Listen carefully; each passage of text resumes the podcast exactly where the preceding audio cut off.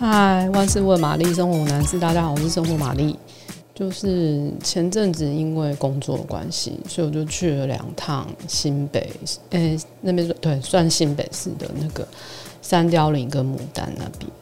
那今天就来说为什么要去，然后也顺便预告某件事情，这样 不是很严重是吧？就是关于内容这样。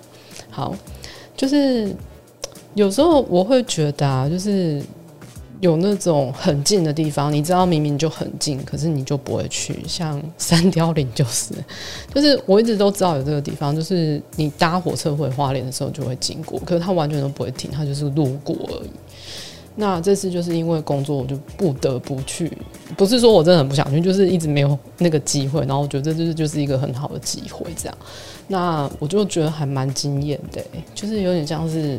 山中的秘境，然后我去的时候，那天就是真的是寒流来袭，真的是最冷的那一天，然后现在下雨，然后我一出站的时候，完全都没有人，就是很适合。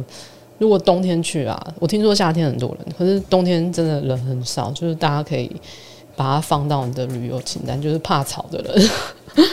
那其实会去是因为这次新北市他们在推一个活动，叫那个青春山海线，那它就是串联的，比如说像。海线的话，就是什么巴里啊，或是贡寮、三貂角这些地方。那我这次去的反而是就是比较靠山线，那就是像瑞芳、猴硐，还有这次去的那个三貂岭跟牡丹。那其实这几年我才知道说，哦，原来其实这些地方都很多，就是新北市观光局他们都规划了好几条自行车道，像那个什么猴瑞。自行车道就是猴洞到瑞芳，那或者是说像这次去那个猴洞叫猴洞到三貂岭的那个猴山水猴山自行车道，那这次最最最最重要的目的就是去看那个三貂岭的自行车道，它就是一个两个山洞，那是废弃的山洞，然后他们把它改成自行车道，就是从三貂岭到牡丹。其实从三貂岭到牡丹，如果你真的要嗯。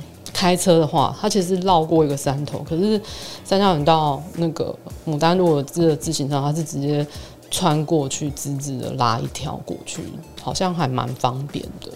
那它其实是最近才完工，就是很推荐大家赶快有机会就赶快去看。如果到时候很多人知道，就人会很多。那它因为我刚刚有说，它就是盖在那个。隧道中，所以我觉得它蛮特别的。那但它等于是活化那边闲置了一些设施，然后它的长度也才三点三公里，我觉得也不是太远。